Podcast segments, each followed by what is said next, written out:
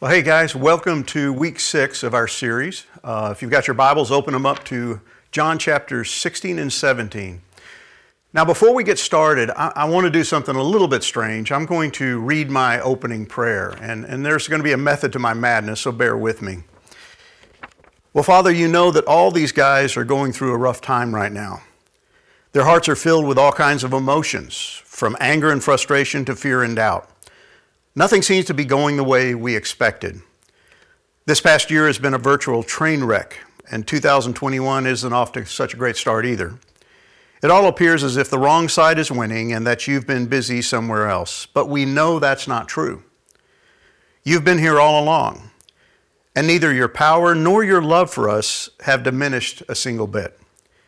So, as we study these two chapters, would you open our eyes so that we can recognize your presence in and around us? And would you help us to understand that we've been equipped with the very same power you gave to the disciples at Pentecost, the indwelling presence of your Spirit?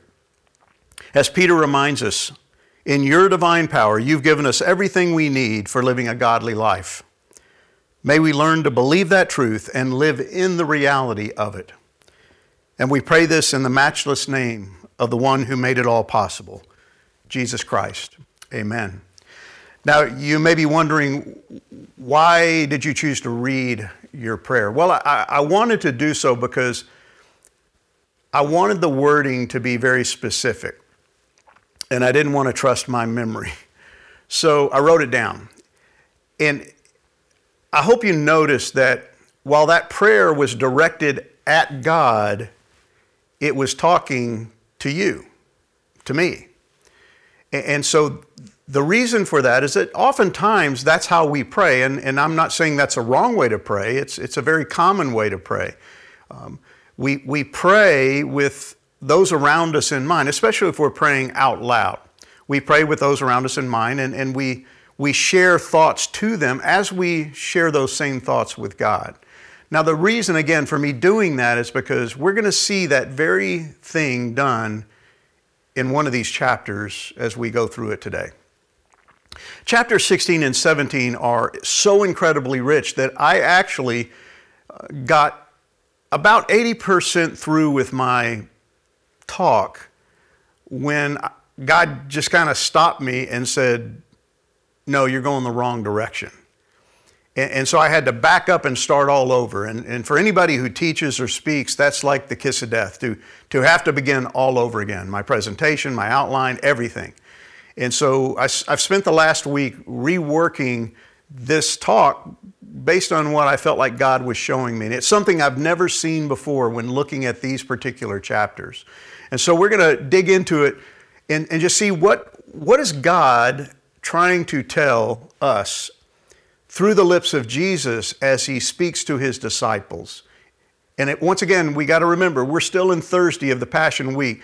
And Jesus is going to give these men what I call a pep talk and a prayer.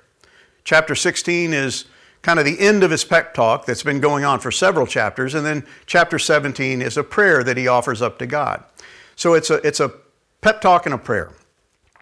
Now, chapters 15 and 17 are, are what these two chapters kind of bring into summary. They, they close out what's called the upper room discourse, where Jesus is talking to his disciples. Once again, it's Thursday. It's in the evening. We're in the upper room. They've celebrated the Passover together. Uh, Jesus Christ has instituted the Last Supper, and they've shared that. He's talked about the broken bread representing his body. He's talked about the wine being the blood that he's about to shed on the cross. He's washed their feet, much to their embarrassment and chagrin. He's also exposed Judas as the one who's going to betray him. And, and so all of these things have taken place. And, and now Jesus gives them kind of the closing part of his divine pep talk. Uh, he's been sharing a whole lot of information with these men, and, and now he's beginning to wrap it up and he's beginning to close up and summarize everything that he said, and that's what chapter 16 is really all about. So, what has he told them? Well, we know back in chapter 15, he said, Abide in me. He's inviting them into this relationship that is going to be made, made possible by the coming of the Holy Spirit. He's told them, whatever you wish, whatever you want, it will be done for you. Now, once again, that's not some blank check that he's offering to the disciples to ask for whatever their hearts desire. It's saying that when this transformation takes place in you, as a result of the indwelling presence of the Holy Spirit, you're going to ask for things that are in alignment with my will and the Father's will. And guess what? When you pray that way, you get your prayers answered. He goes on and tells them, love one another. And again, this is a pep talk. He's trying to enthuse these guys to make it through the next hours and through the next days so that they get to that point at Pentecost when the Holy Spirit can come upon them. He's commanding them, He's encouraging them. He says, Hey guys, I chose you. Not only did I choose you, I've appointed you. And, and you have a job, a commission you're going to accomplish, and you're going to bear fruit. Now, we talked about last week that fruit is their love. Their love for one another, the same love that the Father has for the Son and the Son has for the Father. A supernatural, otherworldly kind of love that they don't yet possess. That's why it's so important for the Helper to come, which He's promised. The Helper's going to come and He's going to bear witness to them about Him. It's going to be as if Jesus is still with them because He and the Spirit are, are one, just as He and the Father are one. And when the Spirit of truth does come, He's going to guide them into all truth. But then He says, guys, you're going to be sorrowful. These next days are going to be very difficult, but there's going to be a joy that comes. Darkness is going to be followed by incredible light. But the thing is, even in this pep talk, he's, he's very blunt. Uh, he's, he's very careful not to sugarcoat it. He's, he's not hiding the ball. He's not keeping anything from them. He's, he's very, very specific in some of the negative things that they're going to experience. He says, if you don't abide, guess what? You're thrown away as a branch and you wither. Once again, he's not teaching the loss of salvation. He's simply saying that abiding is a prerequisite, a requirement for fruitfulness. And they will be fruitful because they'll have the Spirit within them. And then he tells them, you're, you're not of this world, but I chose you out of the world. But guess what? Because of that very fact, the world's going to hate you. Just as it hated me, it will hate you, he tells them. And he says, not only will they hate you, they're going to persecute you. And how they're going to do that is very specifically, one of the ways they're going to do it is, is throw them out of the synagogues. And they're going to weep, they're going to lament. But guess what? The world, that lost and dying world to whom they're bringing the gospel or will bring the gospel, is going to reject it. And they're actually going to rejoice in the persecution of the disciples. And in doing so, chapter 16 tells us they're, they're going to actually think they're doing God a favor by persecuting these men. He goes on and says in verse 32 Behold, the hour is coming. Indeed, it has come when you will be scattered, each to his own home, and will leave me alone. Now, this is all part of that quote pep talk.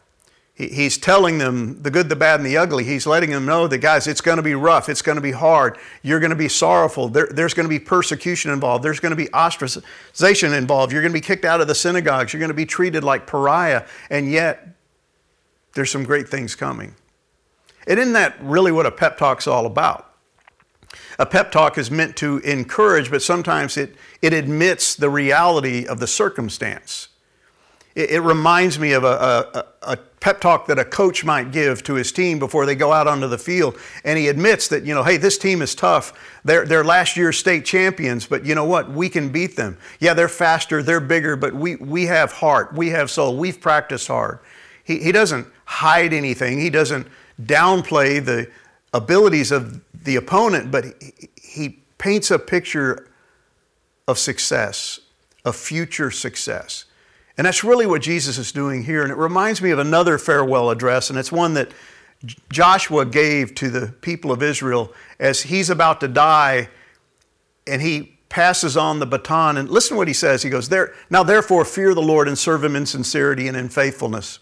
Put away the gods that your fathers served beyond the river and in Egypt, and serve the Lord. And if it is evil in your eyes to serve the Lord, choose this day whom you will serve. In other words, make a decision whether the gods your fathers served in the region beyond the river or the gods of the Amorites in whose land you dwell.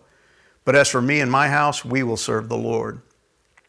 This was uh, Joshua's pep talk to the Israelites before he passed off this mortal coil. He, he basically is saying, guys, don't give up. Don't give in. Make a decision. Uh, You have what you need, do it. But you got to make a decision. You got to decide what it is you're going to do, and you need to decide it now. As for me and my house, we've already decided. And in a way, that's what Jesus is doing with the disciples as we look at chapter 16, and it's going to be supported by what he prays in chapter 17. And, again, he's painting a dark, grim picture to these men. He, he tells them that you're going to need to bear fruit. He's expecting fruitfulness from their lives. And at this point, as they face the dark days ahead, not knowing exactly what's going to happen, fruitfulness is the last thing on their minds. They're thinking about loss, they're thinking about dark days, and yet he says, You're going to bear much fruit. You're, you're, you're going to need to love one another. As a matter of fact, it's a command. He's stressed that in chapter 15. This is my command that you love one another. He warned them that you need to abide or you'll be failures.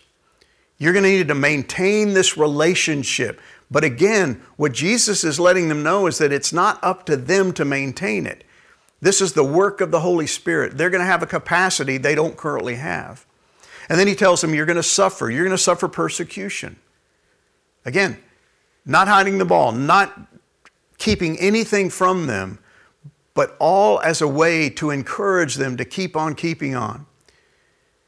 And they're going to be hated, hated by the world and persecuted by the world. And the last thing he told them is, You're going to abandon me. And just hours ahead, these men are going to scatter into the dark recesses of the night because of fear, because of a sense of failure. See, it's hard for us to understand, but this is really a pep talk.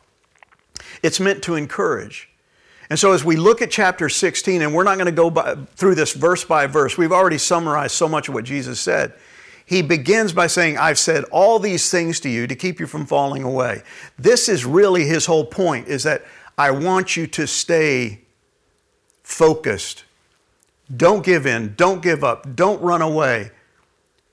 Let me finish the job that I came to do. And if I do, great things are going to happen. So he said, I've said these things. What things? Everything he's told them for the last three chapters. He's told them a great deal of things, everything that's going to happen in the days ahead. See, he's warning them.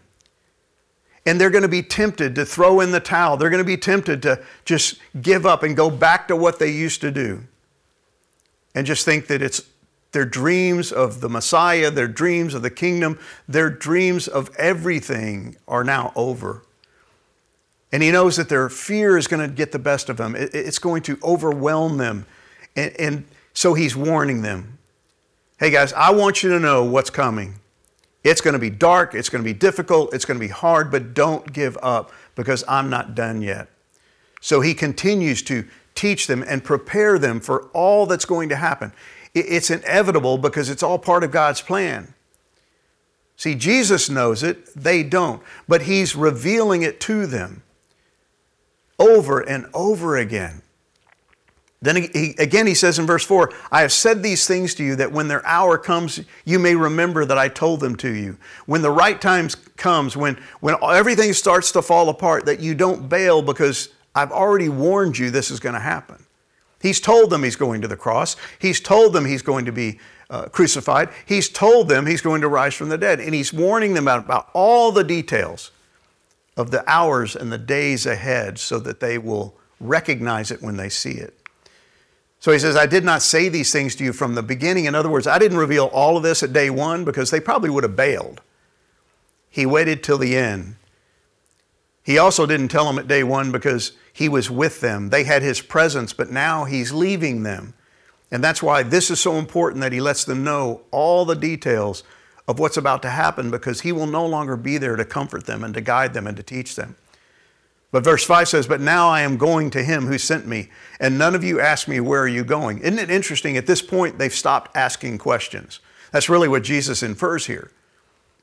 Now, they asked this before. Peter asked it, Where are you going? And Thomas said, How do we get there? And then Philip said, Just show us God.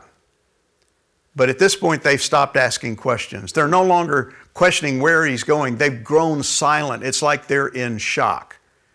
They're dazed and confused But he says, But because I have said these things to you, now sorrow has filled your heart.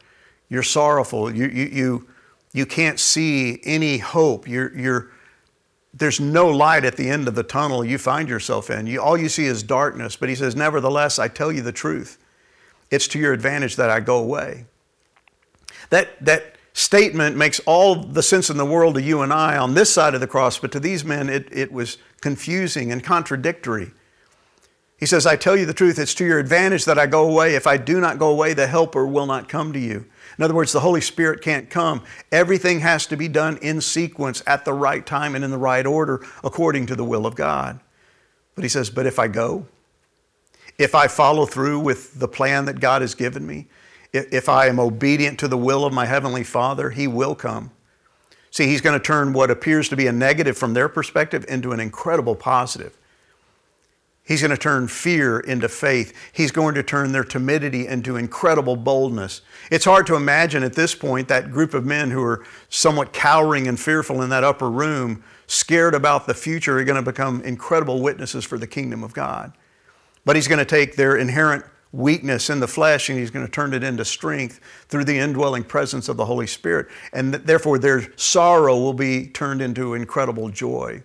Joy at seeing him in his resurrected form, but even more joy when they see what they're able to accomplish through the gift of the Spirit that they receive at Pentecost, as recorded in Acts chapter 2.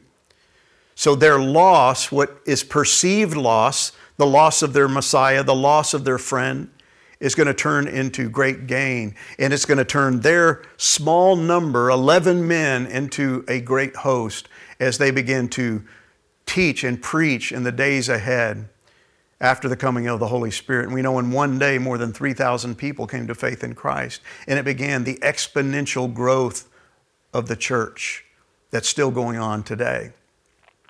So Jesus is encouraging them both by sharing good things and sharing the inherent bad things that are going to be coming in the days ahead. So, verse 32, he says, Behold, the hour is coming. It's here. It's come when you're going to be scattered. You're going to go to the four corners. You're, you're going to hide in the dark recesses, each to his own home, and you'll leave me alone.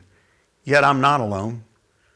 See, Jesus is not fearful. Jesus is not uh, panicked about any of this. He says, I'm not alone.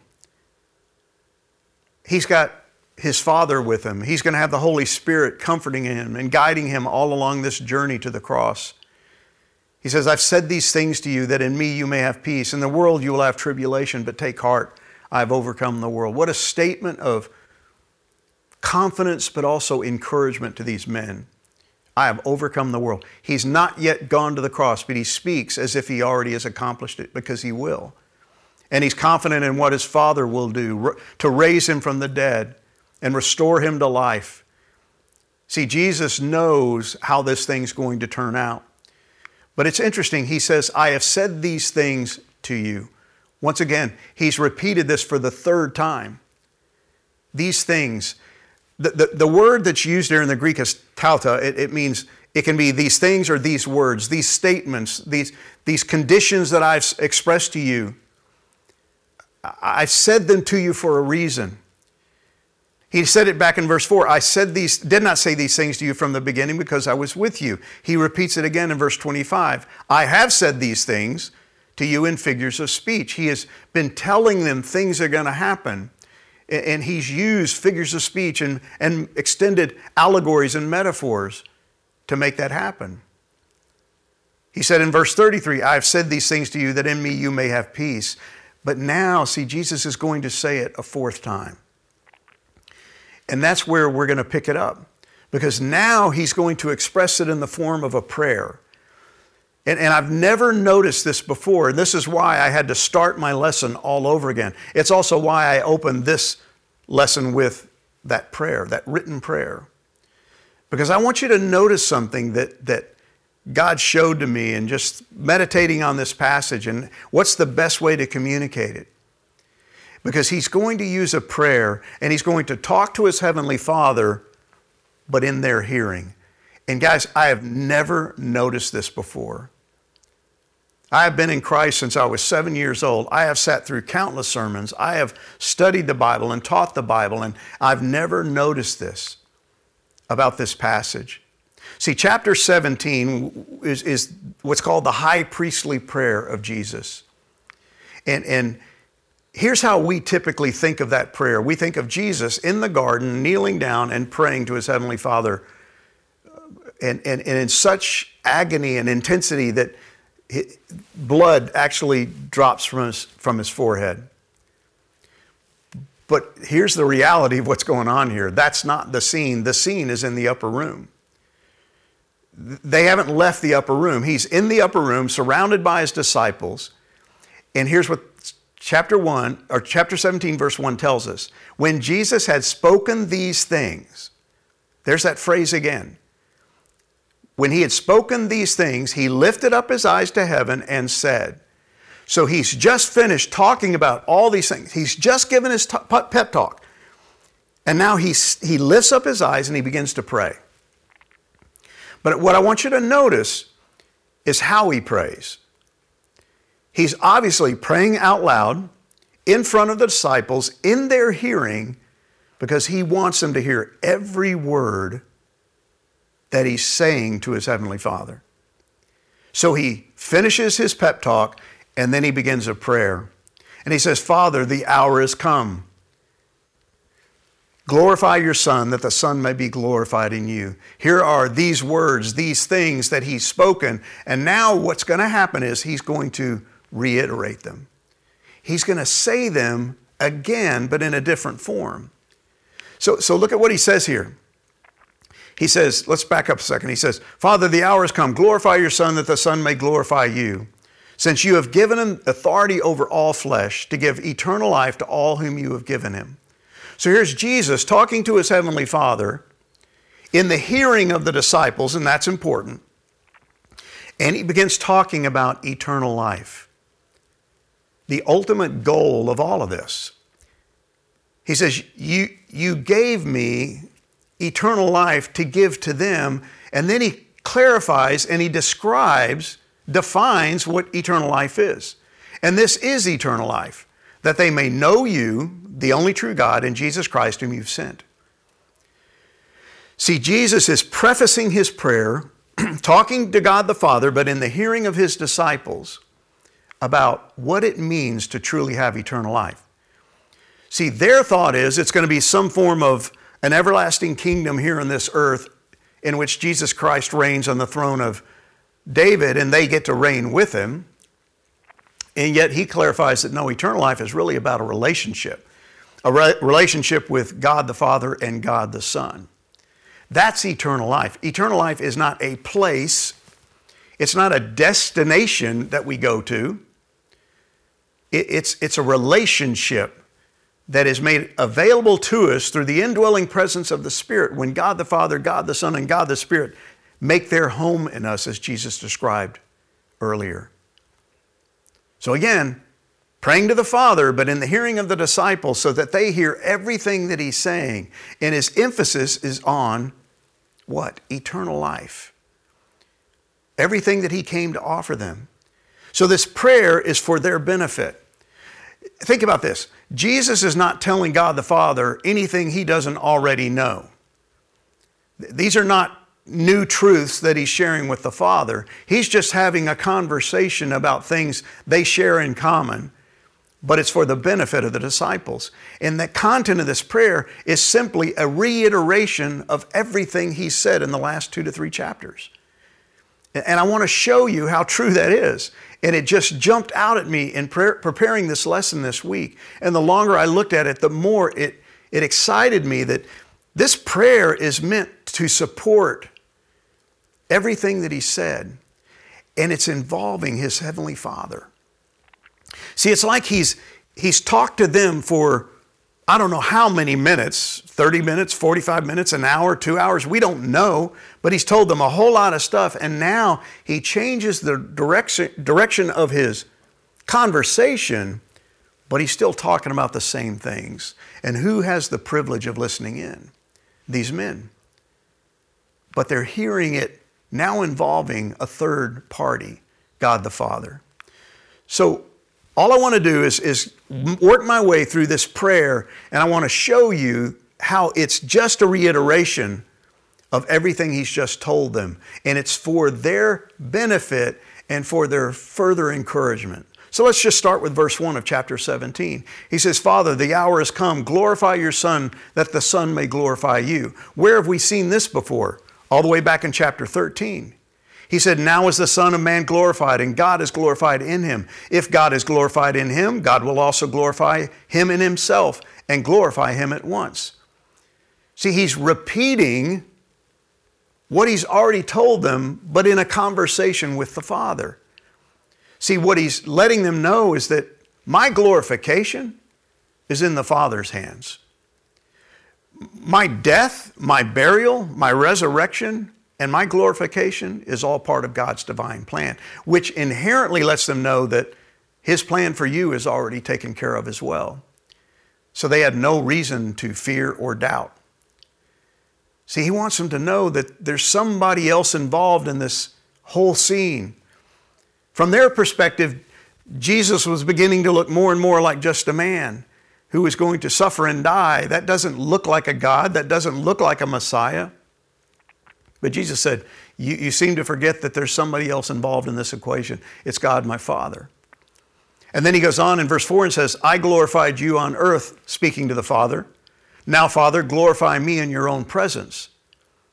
What, once again, what's, what's he doing? He's repeating what he's told the disciples. He says in verse 13 of chapter 14, Whatever you ask in my name, this I will do, that the Father may be glorified in the Son.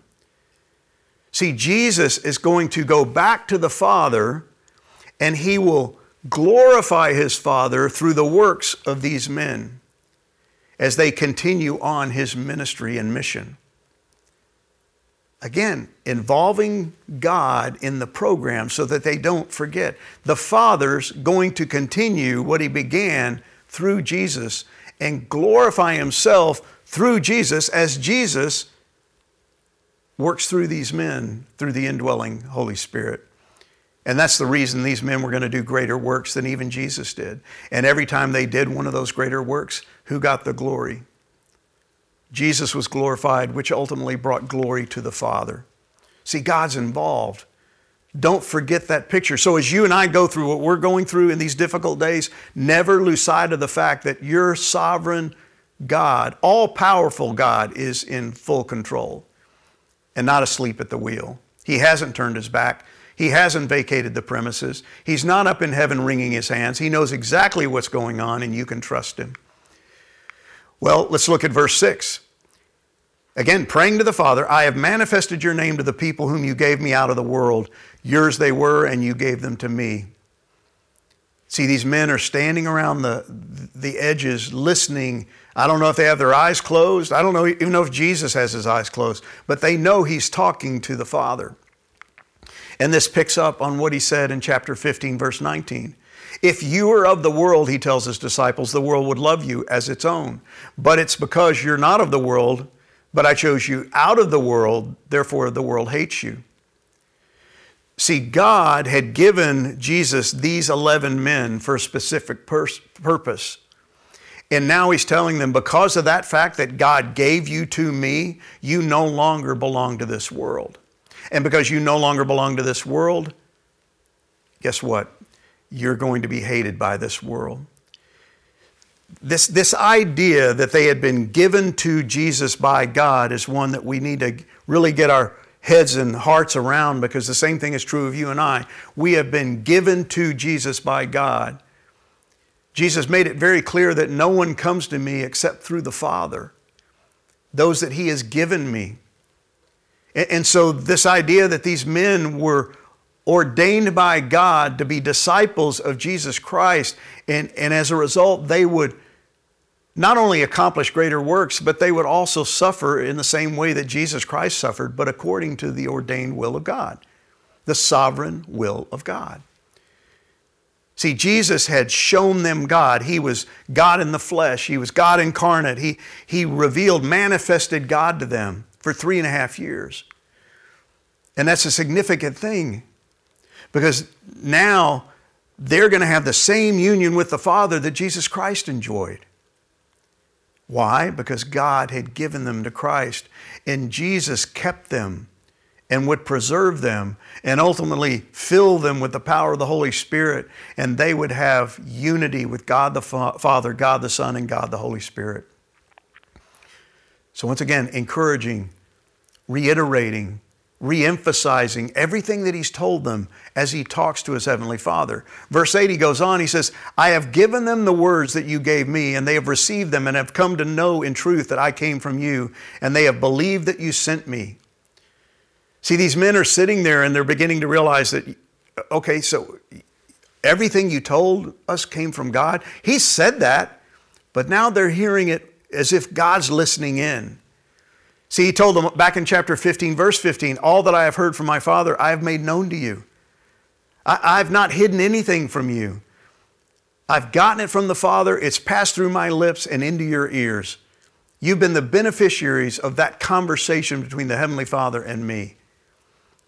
So they, they know things directly from God, and Jesus Christ, because He is God, has been the channel.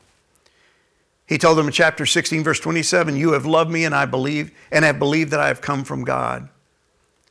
See, these men, to the best of their ability, in their fallen flesh, have believed that he came from God. They're struggling.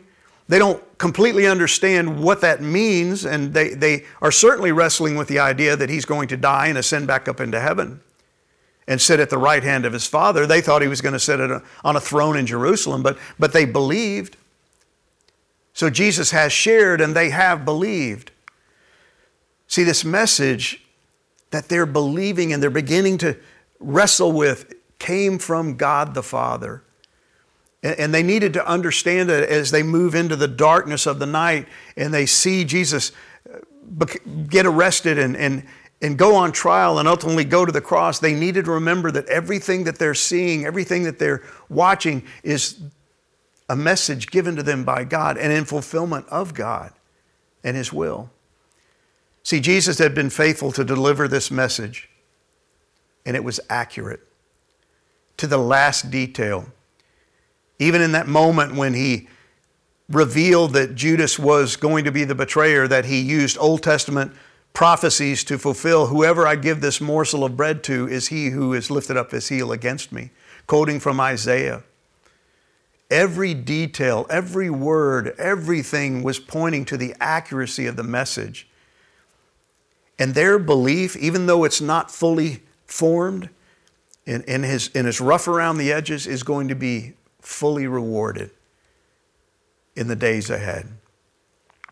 Well, he goes on and he says, I am no longer in the world, and they are in the world, and I am coming to you. See, he's already told them this. He told them back in chapter 16, verse 28, he says, I came from the Father and have come into the world, and now I'm leaving the world and going to the Father. But he's emphasizing that it's as if I'm already gone. I am no longer in the world. I've already vacated these premises, even though I've still got to go to the cross. I've still got to die and be buried. I still have to be resurrected, but, but I'm as, as good as there because he's so confident in the power and the will of his Father. But he says, they're in the world, they're still here. That's why in chapter 13, verse 38, he says, Where I'm going, you can't follow me now, but you will follow afterward. See, you're going to be here for a while. You can't go right now. I'm going to leave you behind, but I'm not going to leave you as orphans. I'm going to leave you with a helper, a comforter, an advocate. See, Jesus is going back to his Father's side, but it's going to be proof that he really is who he said he, he was all along. See, when Jesus ascends back up into heaven, it will clearly state to these men that Jesus truly was not only sent from God, but he was the Son of God and was returning to his rightful place at his Father's side. His departure had a purpose. And, and the men needed to hear that, but they're hearing it again through this prayer a prayer that follow, follows the pep talk. So Jesus goes on and said in verse 12, I have guarded them, and not one of them has been lost except the son of destruction, that the scripture might be fulfilled. See, back during that washing of the disciples' feet, he says, You're all clean. Eleven of you are clean, but not every one of you. For he knew who was to betray him. That's why he said, Not all of you are clean, speaking specifically of Judas. He went on and said in verse 18, I'm not speaking of all of you. I know whom I have chosen, but the scripture will be fulfilled. See, once again, he's reminding these men that Judas's betrayal of him was part of God's will. It's all in fulfillment of Scripture. It had to happen. And Jesus is okay with that. He's not, uh, he's saddened by it as we saw, but he's not surprised by it because it's all part of the divine plan of redemption. And so the Father has given Jesus responsibility for these disciples. And, and they needed to understand that. And, and Jesus had completely fulfilled the job that he had been given to do. He had taught these men, he had, he had rounded them up, and he had poured into them. And only one was lost, and it's in order to fulfill the will of his Father, to fulfill Scripture and it was Judas. But the rest are still there. They're still in that upper room. And he wanted these men to know that my heavenly Father, who gave you to me, is going to protect you. You're safe and secure. Your future is in the hands of God, and you can rest assured. Verse 13, he says, But now I'm coming to you, and these things I speak in the world that they may have my joy fulfilled in themselves. Again, they're listening to this prayer and they're thinking, Where's my joy? I don't understand. But he's talking to his heavenly father and he's, he's letting them know that, guys, there is joy coming. And it's going to come because of God. It's going to come because God's will is going to be fulfilled. All the way back in chapter 14, verse 28, he said, You heard me say to you, I'm going away and I will come to you. If you loved me, you would have rejoiced because I'm going to the Father, for the Father is greater than I. It's not that God is more powerful, but He plays a significant role in the Godhead. There is, there is an order to the Godhead. Jesus submits to the will of his Father. And so these men were going to need to submit to the will of the Father as well and let him finish what he planned from the before the foundation of the world. Verse 20 of chapter 16, I tell you the truth, you will weep and mourn over what's going to happen to me, but the world will rejoice. They're going to think they won. They're going to rejoice over the death of this so called Messiah. You're going to grieve, guys. You're going to cry. You're going to mourn. You're going to have severe loss, but your grief will suddenly turn to wonderful joy. Why? Because they're going to see the resurrected Lord. They're going to understand that what God planned is all working out.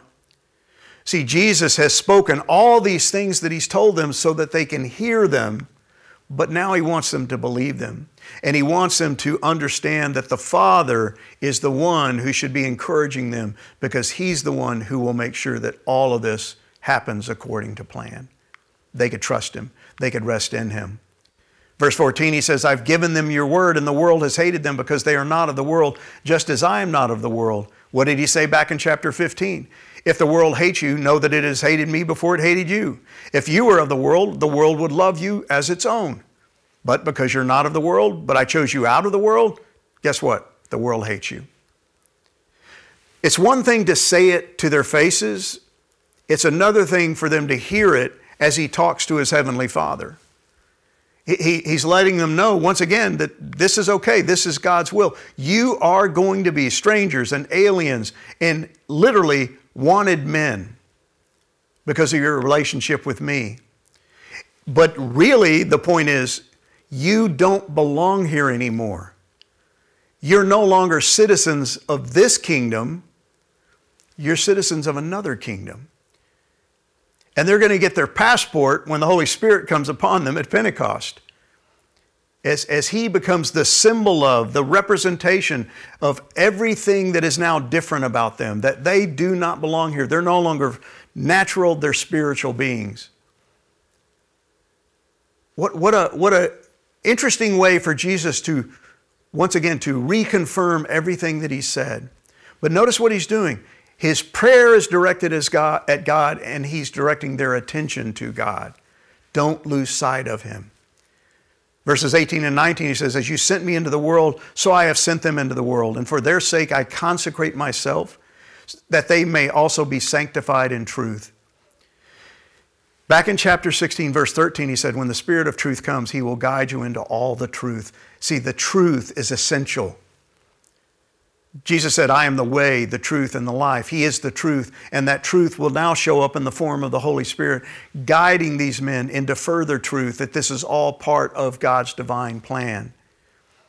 And He wants them to understand the role of the Helper. They will know more truth than they've ever known before. When the Helper comes, whom I will send to you from the Father, the Spirit of truth, who proceeds from the Father, He will bear witness about me. He will reveal new things about me things that you never knew during the three and a half years I was with you. He will clarify statements that I have made over the years. See, these men were going to be transformed. And he says, I consecrate myself, I offer up myself as the sacrifice so that they may be sanctified, made holy, set apart in the truth. They were going to be transformed by knowledge, once again, that they didn't currently have. So he's going to set himself apart so that they may be set apart. Him as the sin substitute, but them so that they might fulfill their calling, teaching the truth of God to a lost and dying world. Well, as he begins to wrap up his prayer, he says, The glory that you have given me, I have given to them, that they may be one, even as we are one. I and them, and you and me, that they may become perfectly one. This is not the first time he's communicated this information. All the way back in chapter 14, he said, In that day, you will know that I am in the Father, and you in me, and I in you. What day? When the Holy Spirit comes. Whoever has my commandments and keeps them, he it is who loves me, and he who loves me, me will be loved by my Father, and I will love him and manifest myself to him. He said in chapter 14, If anyone loves me, he will keep my word, and my Father will love him, and we will come to him and make our home with him. Once again, this unity that they're going to enjoy with the Father. And they're going to receive the glory of God, the glory of the manifestation of God in the form of the power and presence of the Holy Spirit. They're going to be radically transformed. And that's what's going to let them and allow them and empower them to love one another and to love a world that's going to persecute them and take advantage of them. See, back in chapter 13, we, we saw this. By this, all people will know that you're my disciples. How? If you love one another. They're going to love in new ways, in, in extraordinary, supernatural ways. He says in 1 John, the first letter John wrote, Do not be surprised, brothers, that the world hates you. We know that we have passed out of death into life because we love the brothers. Whoever does not love abides in death. In other words, you have not been transformed. You've not yet been born from above but they will be.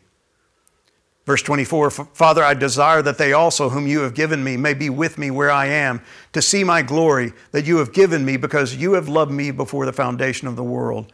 Again, all the way back in chapter 14, in my Father's house are many rooms. And guess what? I'm going there to prepare a place for you. And if I prepare a place, that means I'm coming back for you, that they may be with Him. He's telling them once again, reaffirming for them, I am going to come back for you someday so that you may be with me.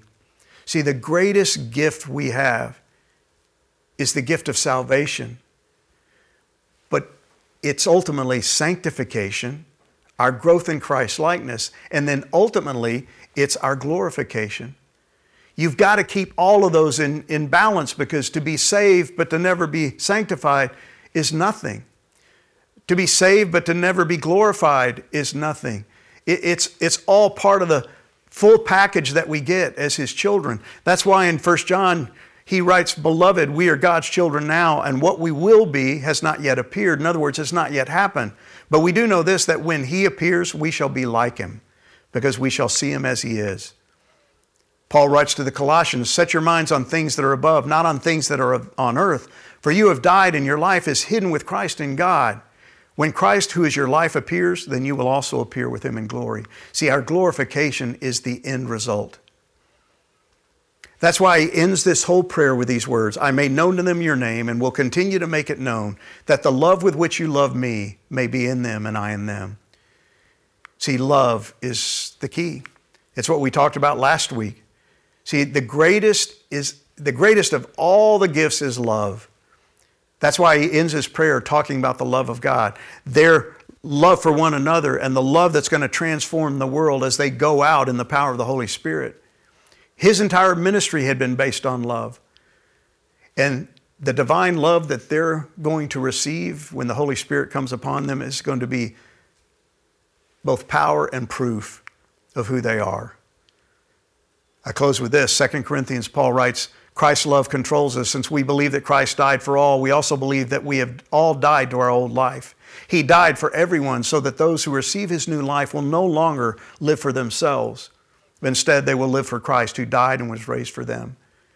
See, that's what it's all about. It's the transforming power that we will receive because Christ loved us enough to die for us, and his Father loved us enough to send his Son to die for us. So, as Jesus prays this prayer, following up his pep talk, I want you to wrestle with what does it mean for you? As you talk with others about this and as you meditate on these questions, I want you to wrestle with them and think about the implication of everything he's just said in this prayer because it all applies to you and I. Do you think our love has convinced the world that we are Jesus' disciples? If not, why? See, he, we've been told that that's the proof. That's the proof that we are his disciples. But do we love in such a way that the world truly believes that we're sons of God? How about this? In what areas of your Christian life could you use a spiritual pep talk or, or maybe a prayer? Where do you need to have your seat kicked where do you need to have somebody come alongside you and give you a spiritual pep talk? Well, Jesus Christ just gave you one. And He's offered you a prayer because this prayer applies to you and I as much as it does to the disciples. Jesus' prayer was meant as a reminder of God's role in our entire salvation story, from salvation to glorification. Why is that important? I love it if you're saved, if you made a, a, a decision for Christ some point in your life, guess what? Wonderful. But have you grown in Christ? And are you counting on the fact that one day you'll be glorified and you'll spend eternity with Christ? See, it's all one package. And you can't have two out of the three. It's all three. And all three are what make the gift of salvation through Christ so magnificent. Let me pray for us. Father, thank you for these men. Thank you for the time that you've given us in your word. And I pray that all of these passages would begin to make sense and resonate with every one of us, that they are meant to encourage us. That even now, as we sit on this side of the cross, Father, would you remind us that you are still in control, that your plan is still perfect, that you've not vacated the premises, you've not turned your back on us, that your sovereign will is being done to perfection. May we learn to trust you in that and move forward in faith. And I pray this in Christ's name. Amen. You guys have a great week and stay warm.